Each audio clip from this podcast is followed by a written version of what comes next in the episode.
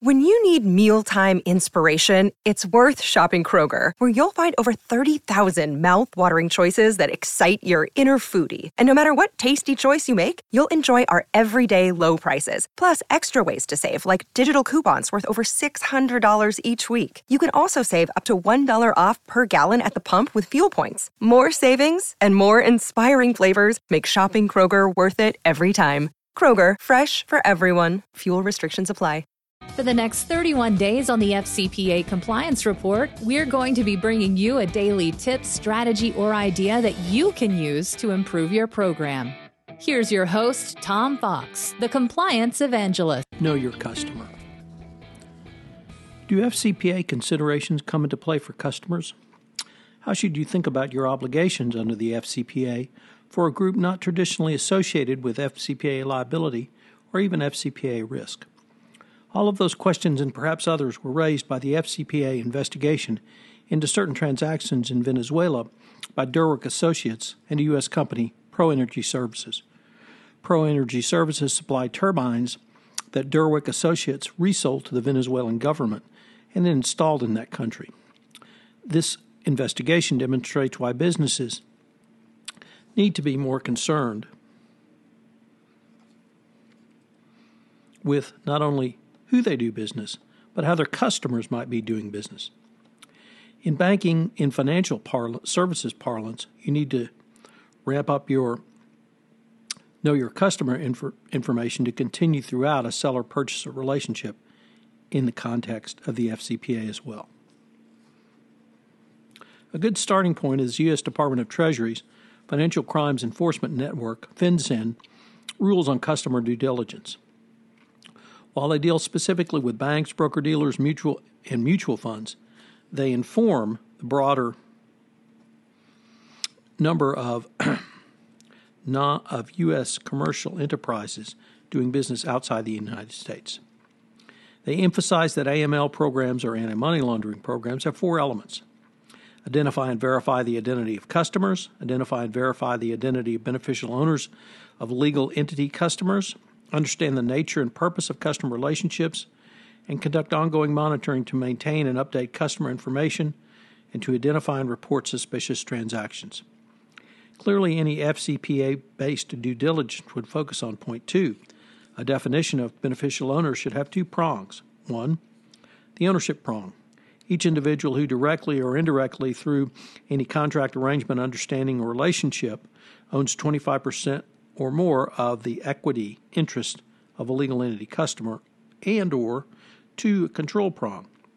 An individual with significant responsibility to control manage or direct the legal entity customer including a vice president executive officer cfo ceo coo managing member general partner etc and any individual who might perform irregular functions. Under point 3 the entity subject to the regs needs to understand the nature and purpose of the customer relationship. The proposed the regulation further explains that to gain an understanding of a customer in order to assess the risk associated with the customer to help inform when the customer's activity might be considered suspicious. Such an inquiry could help a business to understand the relationship for the purpose of identifying transactions in which the customer would not normally expected to be engaged. Identifying such transactions is a critical and necessary aspect of complying with the existing requirement to su- report suspicious activities and to maintain an effective AML or indeed an corruption compliance program.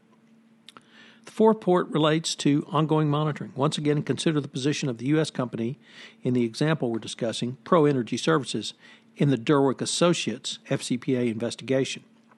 What can or should it have done in the way of ongoing monitoring of its customer? The regulation states that the industry practice involves using activity data to inform what types of transactions might be considered normal and what types of transactions might be considered suspicious. FinCEN understands that information from monitoring could be relevant to the assessment of a risk posed by a particular customer. The requirement to update a customer's profile as a result of ongoing monitoring, including obtaining beneficial ownership information for existing customers on a risk basis is different and distinct from a categorical requirement to update or refresh information received from the customer at the outset of the relationship at pre- prescribed periods. Lastly, the obligation to understand the nature and pr- purpose of customer relationships monitoring is also deemed a necessary element of detecting and reporting suspicious activities. There does not have to be a direct bribe or other corrupt payment directly made by a U.S. company to have liability under the FCPA. Indeed, FCPA enforcement is littered with companies that have paid bribes through third parties. Moreover, as the Fifth Circuit Court of Appeals said in the Kay versus U.S. case, we hold that Congress intended for the FCPA to apply broadly to payments intended to assist the payor, both directly and indirectly. Let me emphasize that word indirectly. ProEnergy Services would seem to be at the far edge of potential FCPA liability, but if it knew or had reason to know, or perhaps even should have known, that some nefarious activity or nefarious conduct was ongoing by its customer, it didn't. It does not take too many steps to get to some FCPA exposure for the U.S. company who sold to the company in question. The FinCEN rules on customer due diligence for financial institutions therefore make a good starting point for other commercial entities to consider. So, what are today's three key takeaways? Well, number one, and most importantly, you as the Chief Compliance Officer, non banking and non financial services entities need to consider their KYC or Know Your Customer obligations in the context of international business and the potential FCPA risk. I cannot emphasize that enough. Two, the FinCEN rules on customer due diligence are a good starting point for the non financial institution, but they're only that, they're a starting point. You'll need to graft these specifically for your business. And as we know from the FCPA, the Department of Justice and SEC want you to assess your risk and manage your risk. Take a look at your potential customer risk. And finally, number three ongoing monitoring should be used, and the information obtained from this ongoing monitoring needs to be incorporated back into your customer risk profile going forward. Here you can think of my favorite word, the OODA feedback loop. And it's the same in ongoing monitoring around customer due diligence. You have an obligation to affirmatively continue to do due diligence on your third parties, your business ventures, and I believe on your customers. This may be a new avenue or way for you to look at risk. Nevertheless, I think given everything we've seen about potential FCPA exposure, and now with not only trade sanctions, but increased knowledge around money laundering. This is going to be the new cutting edge and coming thing for the compliance professional. Hello, everyone. This is Tom Fox. I'd like to thank you again for joining me for this episode of 31 Days to a More Effective Compliance Program around business ventures.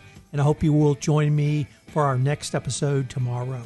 This podcast series on 31 Days to a More Effective Compliance Program is a production of the Compliance Podcast Network.